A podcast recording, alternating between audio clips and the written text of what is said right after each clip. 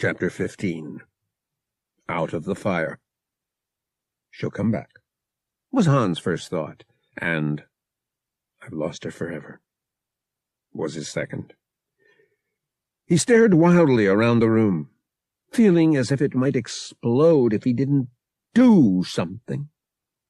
With a loud curse, he hurled his jacket at the wall. Then he yanked the pillows off the bed and flung them too. Not enough. Han wondered frantically if he were going mad. His head felt too small to contain his mind, and he was filled with the need to howl his pain and anguish aloud, like a Wookiee. Ah! he cried, and grabbing the battered chair that was one of the room's three pieces of furniture, Han swung it over his head and sent it crashing full tilt into the door. A loud curse from his next-door neighbor followed. The chair lay there on the threadbare floor matting, unbroken. The door was still intact, too. Han collapsed onto the bed and just lay there for several minutes, head buried in his arms. The pain came and went in waves. His chest ached. Simply breathing hurt. His only relief came when he felt numb all over. Somehow the numbness was the worst of all. After a long time it occurred to Han that he had not finished Bria's letter. Except for the pile of credit vouchers. It was all he had left of her. So he dragged himself upright and squinted in the dim light to read the shaky words on the flimsy. Dearest Han, you don't deserve for this to happen, and all I can say is I'm sorry. I love you, but I can't stay. Every day I wonder if I'm going to snap and take the next ship back to Ylesia. I'm afraid I'm not strong enough to resist, but I must resist. I must face the fact that I am addicted to the exaltation, and that I must fight this addiction. I will need all my energy to do this and win, I'm afraid. I've been leaning on you for strength, but that's not good for either of us. You need all your strength and determination to pass those tests and make it through the academy. Please don't abandon your dream of becoming an officer, Han. Don't be afraid to use the money I left. My father gave it to us freely because he likes you and is grateful to you. Like me, he recognizes that you saved my life. Accept his gift, please. We both want you to succeed. I've learned so much from you. How to love. How to be loyal and brave. I've also learned how to find people who will help me change my identity. So don't bother looking for me. I'm going away, and I'm going to beat this addiction. I'm going to do it if it takes my last measure of strength and courage. You've been free all your life, Han, and strong. I envy you for that. I'm going to be free someday, too, and strong. Maybe then we can meet again. Try not to hate me too much for what I'm doing. I don't blame you if you do, though. Please know that, now and forever. I love you. Yours, Bria. Han made himself finish the letter all the way through. Each word burned its way into his mind like a laser torch. When he finished, he decided to go back and reread it, because he was trying to put off the moment when he'd have to start feeling and thinking again.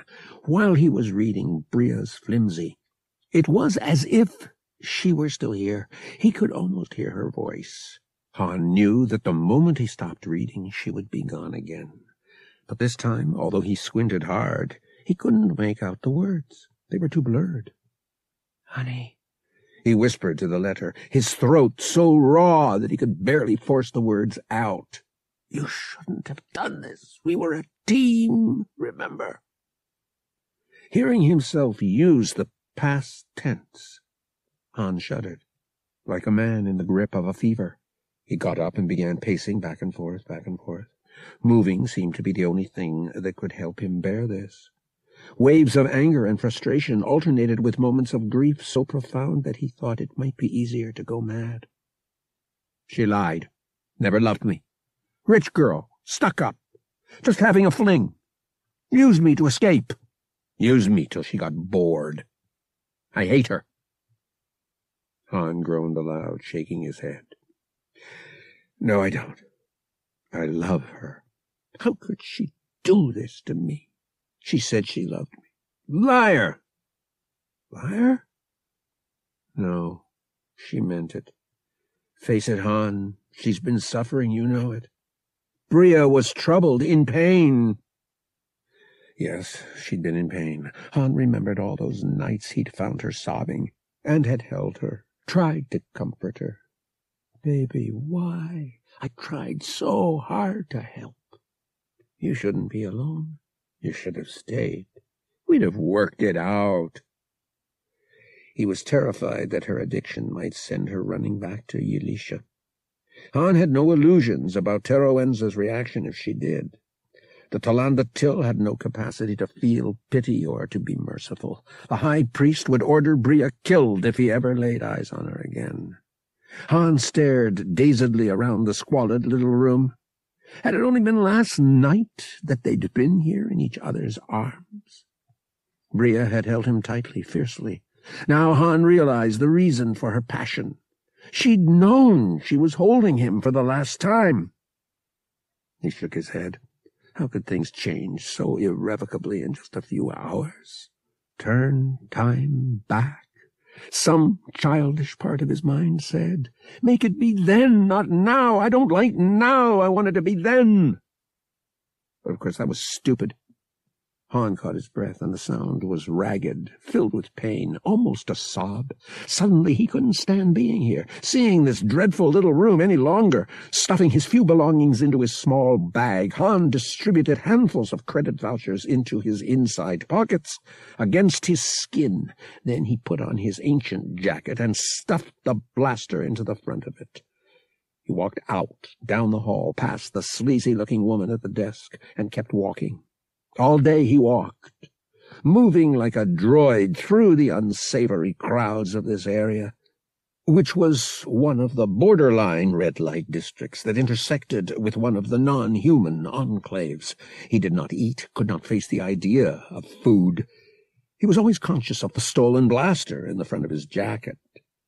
With part of his mind, Han rather hoped that someone would try to rob him that would give him an excuse to lash out, to maim or kill. He wanted to destroy something or someone. But nobody bothered him. Perhaps there was some aura he projected, some body language that warned others to keep hands off. His mind kept playing tug of war with his heart. He went over and over everything they'd ever said and done. Had he done something wrong? Was Bria a lovely, troubled, decent girl fighting a deadly addiction? Or was she a spoiled, callous, rich kid who'd been playing a cruel game? Had she ever really loved him? At some point, Han found himself on a street corner between two massive stone piles of rubble. In his hands was Bria's flimsy, and he was trying to read it by the flickering light of a brothel's sign. Han blinked. Must be raining. His face was wet. He looked up at the sky, but of course there was no sky, only a rooftop, high above. He held out a hand, palm up. No rain. Folding the letter, Han put it away carefully. He resisted the momentary urge to shred it or blast it into cinders. Something told him he'd regret it if he did. Whatever she was, she's gone. He decided, straightening his shoulders. She's not coming back and I've got to pull myself together. First thing tomorrow, I go looking for Nisi the specialist at the Glow Spider. Han realized it was now late at night. He'd been wandering the streets for twelve or fifteen hours. Fortunately, in this district, some places never slept. The Corellian realized that he needed both food and sleep. He was so empty and exhausted that his head spun. He began walking slowly back the way he'd come, realizing that every step felt as though he were treading on burning sand. His soles were abraded and blistered, and he limped. The pain in his feet was a welcome distraction. From now on, it's just me. Han Solo, he thought, stopping and peering up at the night sky, barely visible at the top of an air shaft. One star, or was it a space station? Winked against the blackness. Han's mental declaration had the conviction of a sworn oath. Nobody else. I don't care about anybody else. Nobody gets close from now on. I don't care how pretty she is, how smart, or how sweet. No friend. No lover. Nobody is worth this kind of pain. From now on, it's just me. Solo. With one part of his mind he realized the grim irony of his inadvertent play on words, and he chuckled hollowly. From now on, his name was him. His name had come to stand for what he was, what was inside him. Solo. From now on, just me. The galaxy and everyone in it can go to blazes. I'm Solo, now and forever. The last of the youthful softness had vanished from Han's features, and there was a new coldness, a new hardness in his eyes. He walked on into the night, and his boot heels sounded hard against the permacrete, as hard and unrelenting as the shell now sheathing his heart. A week later, Han Solo walked toward the hall of admissions of the Imperial Space Academy. The building was a huge, topmost level structure, massive and quietly, solidly dignified in design. The light from Coruscant's small white sun made him blink. It had been a long time since he'd seen sunlight, and his eyes were still sensitive, still easily irritated. Having one's retinal patterns altered was possible, as Han had just proved, but it hadn't been a pleasant experience. He'd had the laser surgery and cell rearrangement. Then he'd spent a day in a Bacta tank healing. He'd then worn a Bacta visor for three more days, lying in a little back room at Nisi's clinic. He'd put his forced inaction to good use, though, and had listened to hours of canned history and literature recordings, boning up for the examinations he hoped to begin. Han was under no illusions that the academy testing would prove easy for him. His education had been spotty, at best. Nisi, the specialist, had been worth every credit of his exorbitant fee. Han Solo now existed in the Imperial database along with his retinal patterns and other identifying marks. Most of these scars were brand new, carefully placed on his body by Nisi's medical droids. Han had had most of his old scars erased. Han Solo now had IDs that were indistinguishable from those possessed by every loyal citizen of the Empire. For the first time in more than a decade, he was clean. Han Solo wasn't wanted by anyone for anything. He no longer had to glance guiltily behind him or try to grow eyes in the back of his head. He didn't have to stay alert for the betraying flash of light of a suddenly revealed blaster muzzle. He still tensed at loud noises, but that was just reflex. Han Solo was a regular citizen, not a hunted fugitive. He still had Vykk Draygo's and Jenos Idanian's IDs buried deep in a credit case, but he was simply waiting for a good chance to dispose of them. Han's face had never appeared on a wanted poster or in a database, only his original retinal patterns, and they were gone, erased.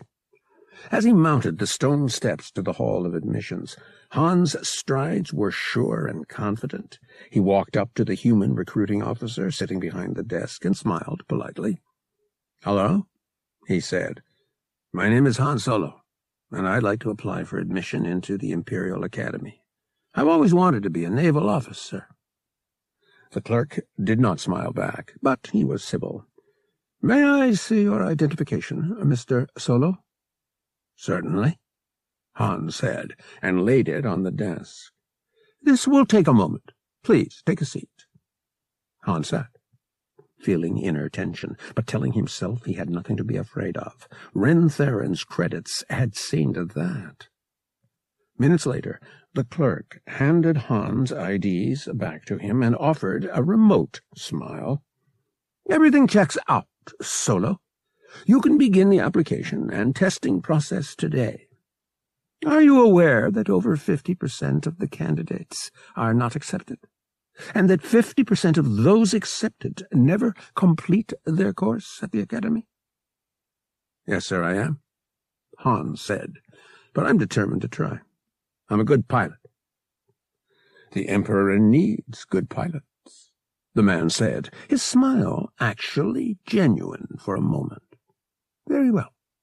Let's get you started.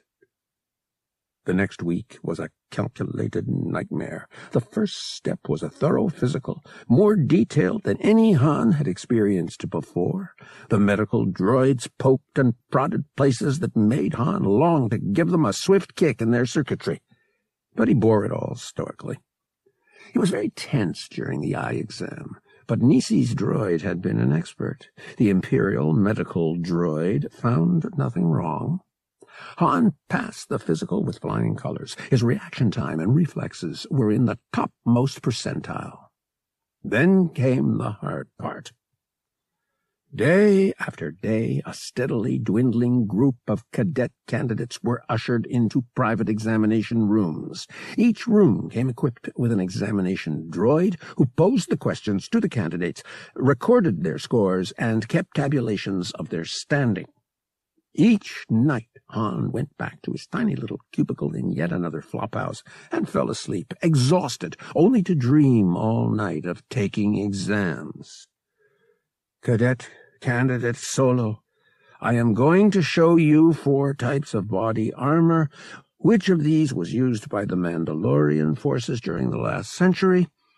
And Cadet Candidate Solo, in what year did our glorious Emperor become President of the Imperial Senate? What historical event preceded his election? And, Cadet Candidate Solo, if a Victory class, a Star Destroyer, leaves Imperial Center at the displayed time and carries the mass and weight of armament, cargo, and troops as displayed on this screen, which course and approach vector to the Dedalon system will produce the most fuel efficiency? Which course and approach vector will produce the best speed? Be prepared to show the figures for your answer. And Cadet Candidate Solo, which battle of the Nulian crisis brought about the liberation of the Bothan sector? On what date was it fought? Worst of all, as far as Han was concerned, were the cultural questions. Each cadet was expected to be an officer and a gentleman, or woman, and a certain amount of cultural acumen was required. Han sweated his way through questions such as, Cadet Candidate Solo. I am going to play music from three different worlds. Please identify the planet of origin of each piece of music. Ironically, Han was much better at answering the art questions than the music ones. His background as a thief and burglar had given him at least a passing acquaintance with art history and modern galactic art. When, after three days of relentless examinations, Han found himself still listed among the cadet candidates on the vid board in the giant hall of admissions. He was both surprised and ecstatic. The piloting tests covered the last two days of the week-long testing period. During this portion, Han's experience stood him in good stead. The candidates were taken off-world in large transports and shipped to nearby Imperial bases. Only one section of the advanced placement testing was conducted on uh, Coruscant itself. Every day, the candidates practiced piloting in a variety of different situations. Han did well, and knew he'd passed each test. Only one off note was struck. One of Han's testing officers, human instructors were used during this portion, commented sourly to the other instructors that he felt that Han's fastest time for a assigned run score should be stricken because it was highly irregular for a cadet candidate to fly a shuttle through Emperor Palpatine's Arch of Triumph on Imperial Center rather than above it. He frightened several thousand Imperial citizens. We received hundreds of complaints. The officer sputtered. The head testing officer shrugged. Nobody was injured, right? Correct, sir. Then Cadet Candidate Solo's score stands. Those citizens could use a little excitement from time to time. Good for their circulation, the head testing officer decided. Han was careful not to let on that he'd overheard the exchange. The Corellian knew that while he'd done well on the piloting examinations, he'd passed several of the other subjects by the barest skin of his teeth. Several times a minus sign appeared beside his name, indicating that he would be slated for remedial studies in that area, should he pass and be accepted into the academy. Not surprisingly, music was among those areas, as was ancient pre-Republic history, interspatial quantum physics, and non-linear hyperspace geometry. Han studied every night and fell asleep to the sounds of cram recordings, droning reams of information as he slumbered. Actually, Han didn't really mind dreaming endlessly about the examinations each night. It beat dreaming of Bria. Finally, the day came when he stood before the vid board and looked for his name on the list of disqualified candidates, and failed to find it heart pounding, scarcely daring to hope, he went over to look at the other list across the hall, the one labeled Cadets Accepted. Han Solo. There it was, in glowing letters. Han stared at it, unable to think, hardly daring to believe it. But there it was, he hung around the hall for an hour and went back three different times, and it was there every time. Finally, after the third time, Han allowed himself to whisper, Yes! and pump his fist into the air in triumph. He walked down the steps and out into the massive top-level plaza, feeling the cold evening air of Coruscant, like a dash of cold, refreshing water. This calls for a celebration, he thought exultantly. Han treated himself to dinner at one of the posh upper-level restaurants, not too far from the Hall of Admissions. He ordered Nerf medallions in tangy Redor sauce, with a side order of fried tubers and a salad of assorted greens. He also ordered an Alderaanian ale, which he sipped slowly, savoring it. Once, during dinner, he glanced around at the beautiful decor, taking in the swanky metal and living ice sculpture, the muted jizz trio, and the human servers. Several high-ranking imperial officers were there, escorting attractive women in beautiful evening gowns. Han raised his glass unobtrusively into the air and whispered, Bria, I made it. I sure wish you were here to share this with me, sweetheart. After paying the exorbitant price for the meal without a single regret, Han walked out of the restaurant and strolled across the broad, elegant plaza. The weather deflector, mounted high above the plaza, kept off most of the wind, so he was almost warm enough as he walked. He sealed up his old jacket against the chill. All around him and above him Han could see the topmost spires and roofs of the highest buildings. This plaza was located right below the highest level in this part of Coruscant. Long corkscrewed ramps led up to the upper level, in addition to the ubiquitous turbolifts. Once, out of the brightest glare of the lights, Han leaned against a railing and tried to see the stars. He picked out one or two of the brightest, but the horizon completely overshadowed the heavens. Red and green auroras shimmered and flickered, seemingly painted against the blackness by some mad gargantuan artist. It was a breathtaking view. I made it. Han smiled, and then froze as something hard and small and round jabbed into the small of his back, the muzzle of a blaster. A voice Han recognized, even though it had been nearly five months since he'd heard it, said jovially, Hey, Han! Good to see you again, boy. I have to admit, you weren't easy to find. This can't be happening, Han thought. Not now. It's not fair. The genial tones held a chuckle now. Han, why don't you turn around real slow and easy, and let's talk face to face?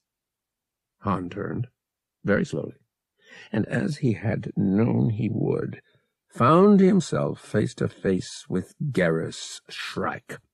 The captain of Trader's Luck had replaced his gaudy uniform with his old bounty hunter's garb of scarred leather vest, trousers, and snug-fitting Alderaanian nerf wool tunic, but otherwise he looked exactly the same as he had the night Han had left him sprawled unconscious on the deck plates.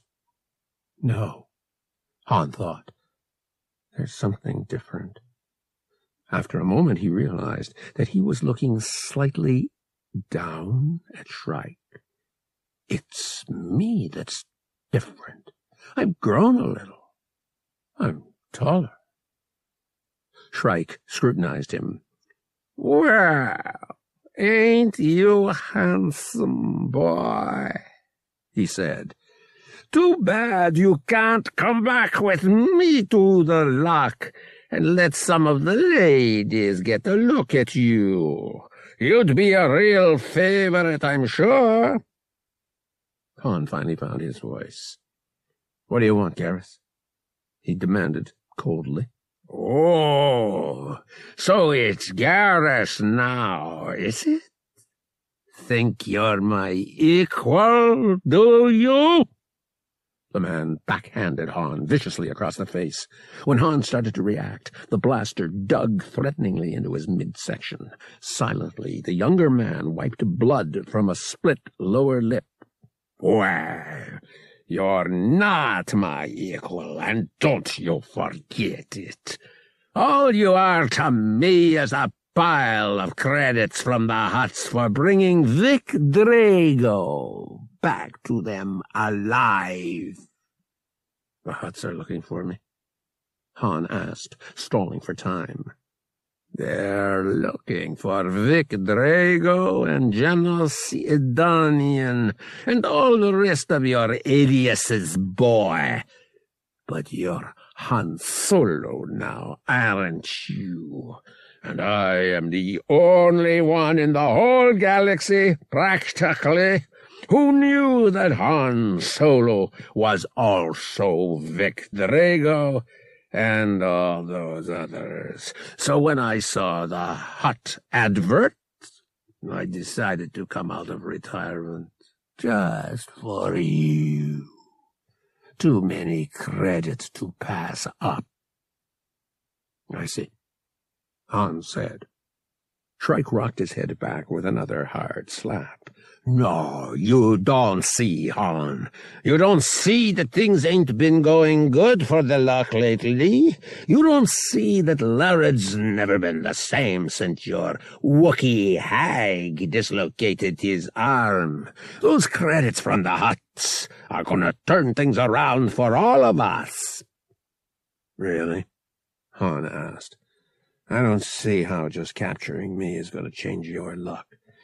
You'd do better to pull some kind of scam on Gamorr. And I'm afraid, Garrus, that I can't go along with this little scheme of yours.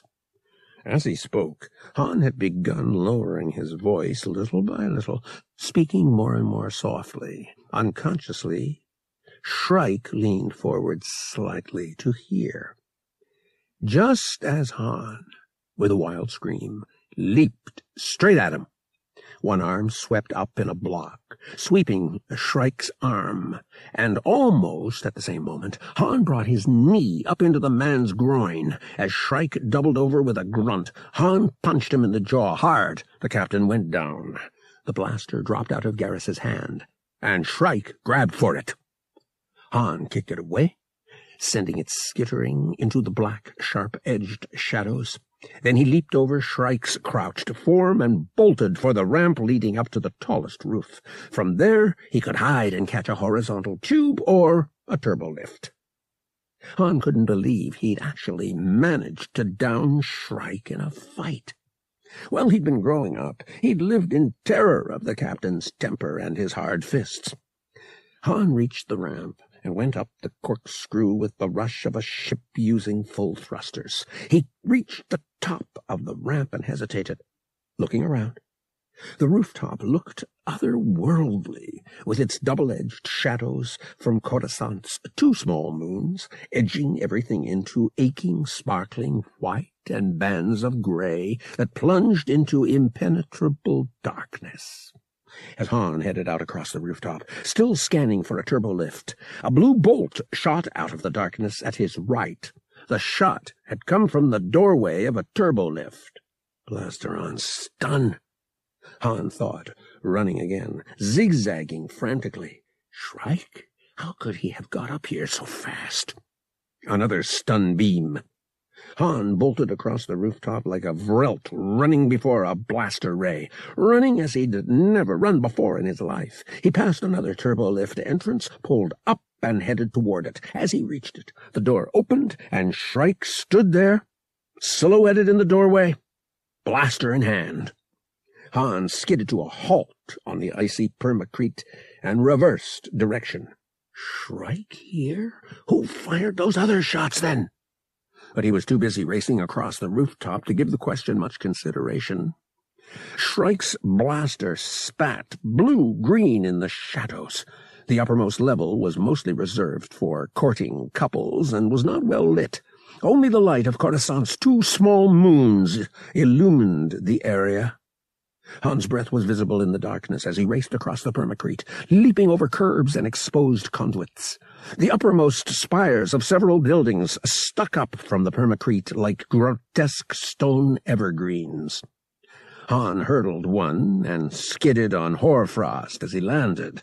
It was cold up here, away from the protection of the weather deflector. His leather jacket offered little protection.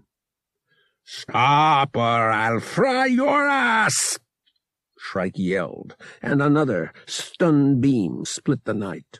Han lengthened his strides, fleeing like a hunted animal, desperate to escape. Daring to look back over his shoulder, he saw Shrike's dark form light up faintly in the reflected glow from another stun beam. Turning forward again, Han ran faster, harder, only to come to a screeching halt and stand teetering on the edge where the permacrete dead ended arms windmilling. Han threw himself backward. He had a brief glimpse of the gorgeously lit plaza, ten or more stories below him, including the elegant restaurant where he'd eaten dinner. Through the shimmer of the weather deflectors, he could see the elegant statues, the exotic flowers, and greenery. Dinner seemed a lifetime ago. Han turned right, skidding a little, and headed the other way. Another stun beam lashed at him. His breath burned his chest as he gasped in the freezing air. He hurdled another spire, felt it brush the inside of his trouser leg, but made it and ran on, dodging into a patch of shadow to escape another stun bolt. The shadow suddenly gave way to complete and utter emptiness as an air shaft dropped away into nothingness. Han was going too fast to stop. With a yell of terror, he leaped as hard as he could and managed to clear the yawning gap. He landed heavily on the other side, fell and rolled over, gasping, wind knocked out, trying to get to his feet again. He skidded on the icy permacrete, flailing, just as a stun beam splatted right beside him. Han's entire right side went numb. The Corellian crashed back to the permacrete with an agonized grunt, letting himself go limp. He waited, hoping that he'd regain the use of his right side in time. Depending on the intensity level Shrike was using, it might take two minutes. Or ten.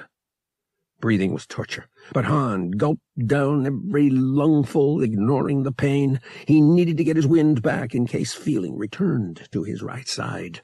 Footsteps approached from his left. Shrike, going around the air shaft Han had hurdled. Han lay still. Only the white plume of his breath revealed that he still lived. The footsteps paused beside him, circled him. Han could see Shrike's form dimly through his eyelashes. Then a boot kicked him viciously in his right leg. Han gasped with the pain. You low-life scum! Shrike spat.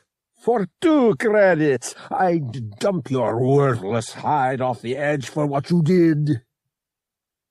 The fact that Han could feel pain in the place where Shrike's heavy boot had struck him was good.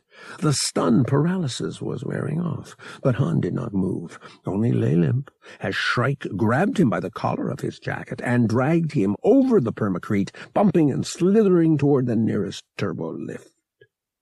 The trader captain was cursing steadily and, Han realized, with a flare of satisfaction, walking with a distinct limp.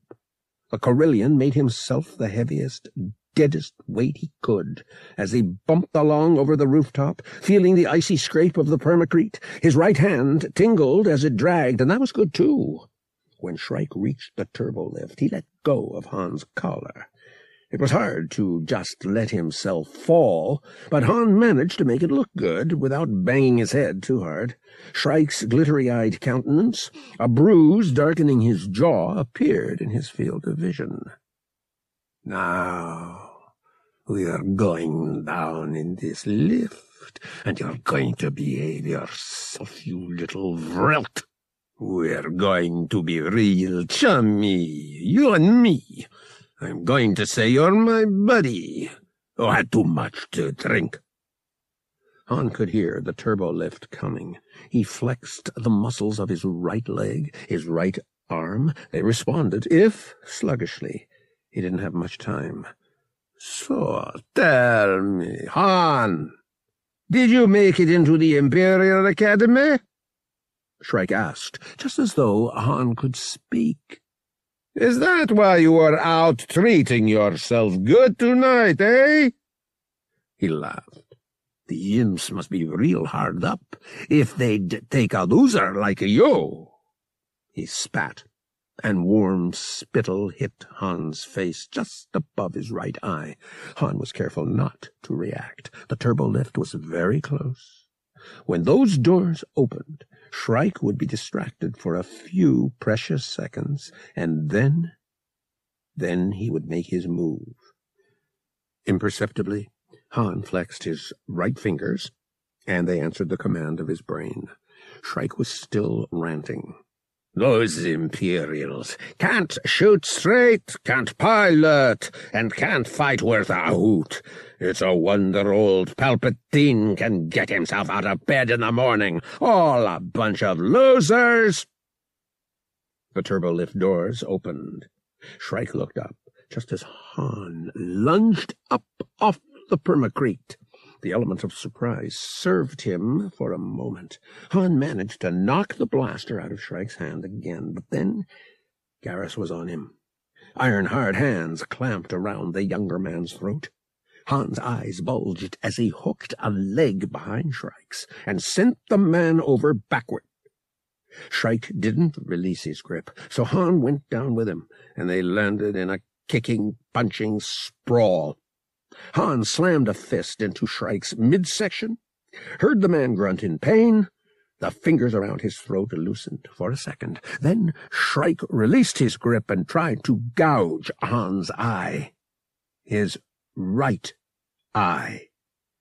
The viciously gouging thumb skidded in Shrike's own saliva, and Han turned his head and snapped like an animal. His teeth closed on Shrike's thumb clamped down. Shrike screamed as Han tore his flesh. The Corellian tasted blood. Han took advantage of the man's momentary distraction to bring his knee up into Shrike's midsection. The older man's breath whooshed out in a stinking rush of white into the cold night air. Han heaved upward, throwing Shrike off him. The man lost his grip and went sprawling backward. Han scrambled for where he'd heard the blaster land, and his fingers found it. Shrike was already up and heading purposefully for the younger man. When Han came up, onto his knees, the blaster pointed directly at him. Han ostentatiously thumbed the intensity level up to its highest setting. Your turn to freeze, Shrike, he said. Speaking brought on a spasm of coughing and searing pain in Han's abused throat, but he managed to get Shrike in his sights. Shrike laughed and slowed, but didn't stop. He was perhaps six meters away. Now, Han, son, he said coaxingly. Old Captain Shrike was just having a little fun with you, is all. I wasn't going to turn you over to those Hutts. No, indeed. Did you know you killed one of them, boy? Hutts don't like that. No, they don't. They're never going to stop searching for old Vykk Draygo, you know. Stop right there, Hans said, and was terrified to hear the quaver in his own voice. He'd never shot anyone down in cold blood before, especially someone he knew. Could he do it? Shrike grinned, as if he could read Han's mind. Come on, Han. You know you ain't going to shoot me. You can't. I'm like your daddy. Almost.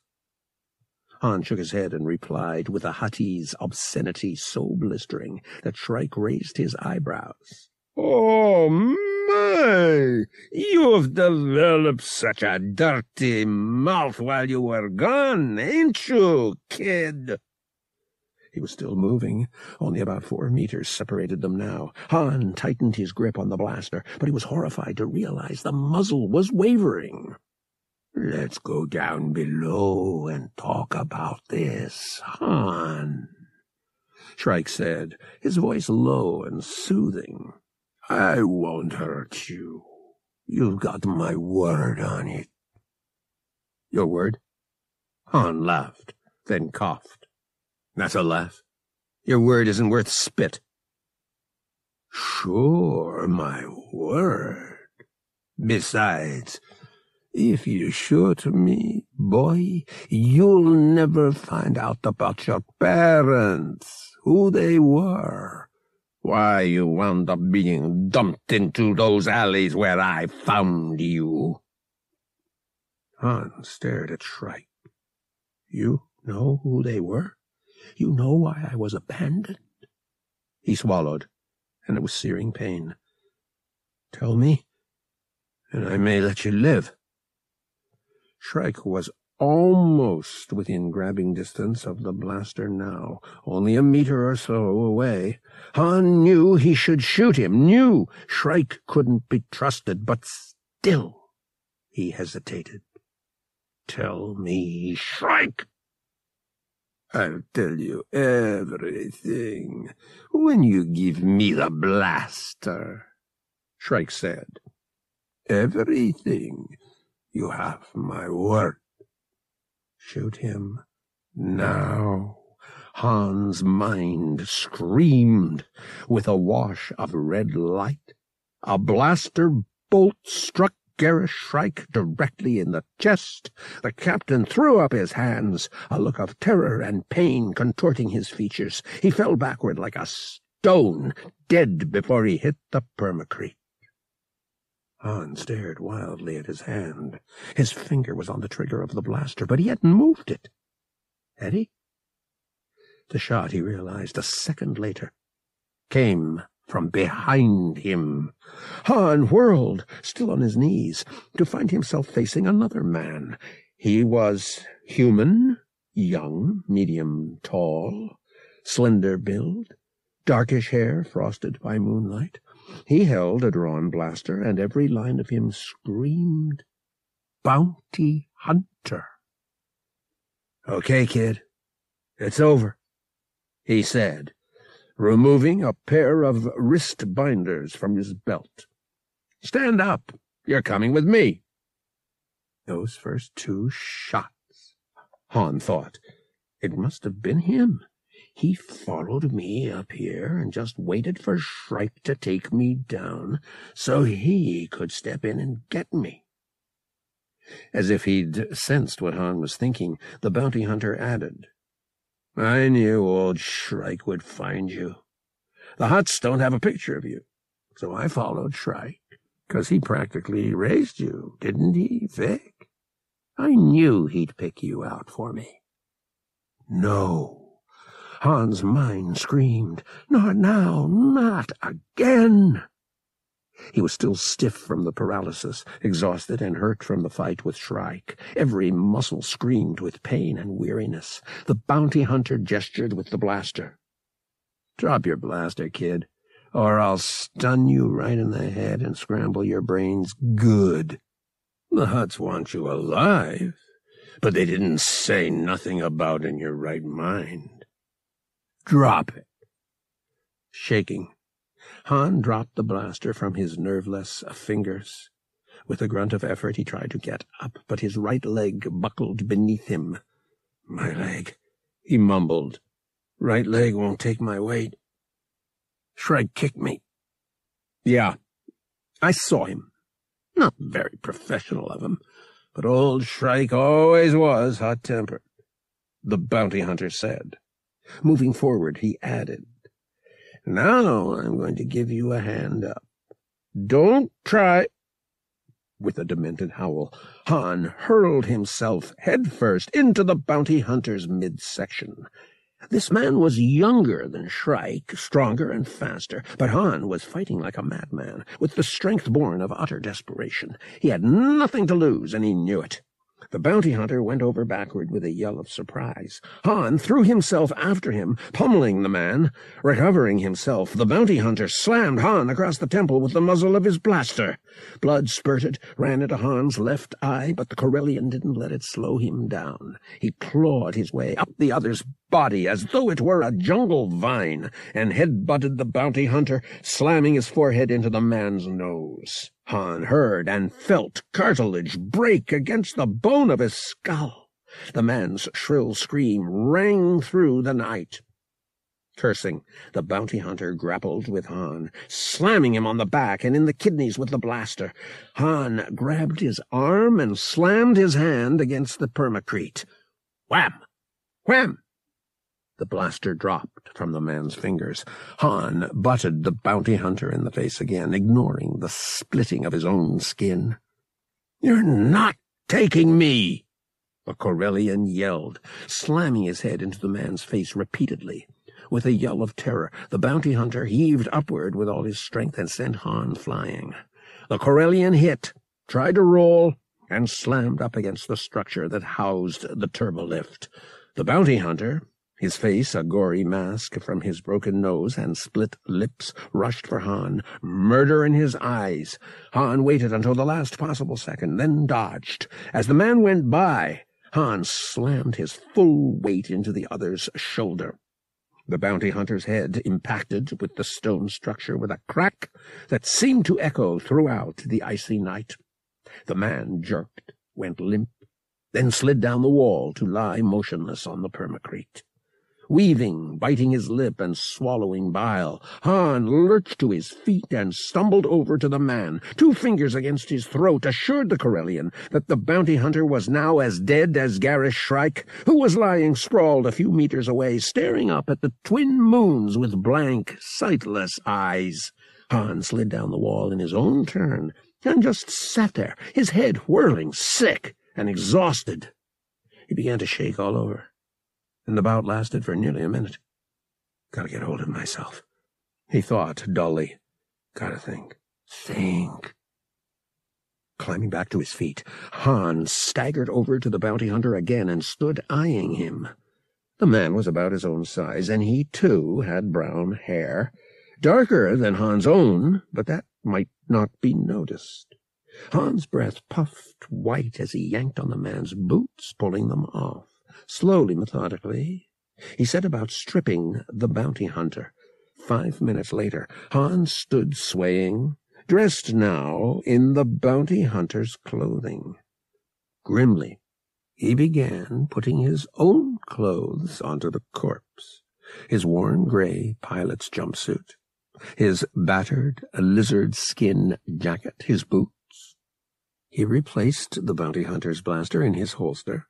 Lastly, he took a handful of credits and all of his faked IDs and placed them in the man's inside pocket, sealing the pocket shut. Then he sealed the jacket closed, too. Stumbling and limping, Han went looking for Shrike's blaster. He found it, finally, and went back to the body. Wincing, he adjusted it to its highest setting, aimed the weapon, then, turning his head to the side, he fired directly into the corpse's face. When he forced himself to look, the dead man no longer had a face, or eyes, or retinas. Han staggered away a few feet and was thoroughly, wretchedly sick. The thought of what that meal had cost him made him even sicker. With a groan of effort, he grabbed the body beneath the arms and dragged the bounty hunter across the icy permacrete, just as Shrike had dragged him. He went backward, slowly, carefully, until he was once again beside that deep, deep air shaft that he'd jumped. Han peered down, then looked away quickly, fighting dizziness. The shaft went down a long, long way. He rolled the body to the edge, then, with a hard push of both hands, sent the bounty hunter over the edge, tumbling out into empty air. Han didn't watch the body fall. With dragging, limping steps, he lurched back to Shrike's body and placed the captain's blaster in the dead fingers. Then he pressed the button to summon the turbolift. When the doors opened, he nearly fell into the lighted interior. The turbolift started down, and Han stood swaying, bracing himself with both hands. He had to work at not passing out. It had been a long night. Epilogue Rebirth. Han Solo stood alone amid the teeming mass of cadets gathered at the rooftop landing field on Coruscant. The tight collar of his new uniform chafed his neck, but he resisted the urge to tug at it. Doing so might wrinkle it, and Han wanted to look his best. All around him, cadets were being hugged and kissed farewell by their families. Only a few cadets were alone, as he was. Han scanned the crowd and noticed a dark-skinned boy a few meters away who didn't seem to have anybody. And there was a young woman with military short hair standing across the landing field who was also alone. But most of the cadets had fathers and mothers, brothers and sisters and grandparents, uncles and aunts and cousins, who'd come to see them off in their hour of triumph. Han felt a wave of loneliness he was older than the other cadets, and that, too, set him apart. But hey, I'm here. I made it. The transport Imperator lay waiting for them on the landing field. Soon the cadets would be boarding it for their trip to Carida, the Imperial military training world. Han smiled a little as he studied its lines, its oversized dorsal fin, a Corellian corvette. How fitting. He gazed at the crowd again, searchingly, and suddenly realized that he'd been hoping to see a certain red gold head among the well-wishers. Dumb, Solo? Really dumb. You didn't really expect her to show up, did you? She's long gone. No, Han decided. He really hadn't expected Bria to show up. But maybe Deep down, he'd hoped she would. He sighed. Dewlanna had used to quote an old Wookiee proverb at him, something that translated into basic as, roughly, Joy unmixed with sorrow is suspect. Dewlanna. If only she could see him now. Han imagined her, her tall, shaggy form, her snubbed black nose, her little twinkling eyes nearly hidden beneath tufts of graying tan Wookiee hair. She would be very proud today, he knew that. For a moment she was so real that he could almost imagine her, could almost hear her growls and moans as she told him how proud he'd made her. She'd ruffle up his hair so he'd look attractively scruffy. Han smiled faintly at the idea. I made it, Dewlanna. He told her image silently. Look at me. You're my family, my only family. So it's right that you be here today, even if you're only in my memory. And Bria? Face it, Solo, you still care. You still watch for her and listen for the sound of her step, her voice. You need to get over this, man. Han shook his head, as though he could dismiss Bria's image as easily as he'd summoned Dewlanna's. But he was taking Bria aboard the Imperator, as surely as if she were here walking beside him. No matter how he tried, he couldn't forget her. Another of Dewlanna's old Wookiee proverbs surfaced in his mind. To have a good memory is to be both blessed and cursed. How right you are, Dewlanna, Han thought. He shifted his weight, and stabbing pain in his right leg reminded him of the fight the night before last. Han blew out his breath. He's dead, Dewlanna, he thought. Your killer is dead. You can rest easier knowing that, I'll bet. An Imperial officer was making his way through the crowd now. As he passed Han, the lieutenant paused and looked at him sharply. Your name, cadet? Han snapped to attention. Cadet Han Solo, sir. You forget how to salute, Cadet Solo? No, sir, Han said, and gave the man his best salute. The officer gazed at Han's face. Cadet Solo, what happened to your face? For a moment, Han was tempted to say he walked into a door, but he decided that the truth was probably the best answer. Sir, I got in a fight. Really? I could never have told, the lieutenant said, a tinge of sarcasm in his voice. What was the fight about, Cadet Solo? Han thought fast. My opponent insulted the Imperial Navy, sir. After all, it was true. The lieutenant raised an eyebrow. Really, cadet? That was most unwise of him. Did you give him a good thrashing for his disrespect, Cadet Solo? Han remembered just in time not to nod. I did, sir. I assure the lieutenant that he will never say anything insulting about the Imperial forces again, sir. Very good. Cadet Solo. The lieutenant smiled faintly and walked on to the head of the group. Han breathed a long, slow sigh of relief. Made it through that one. An amplified voice echoed across the landing fields.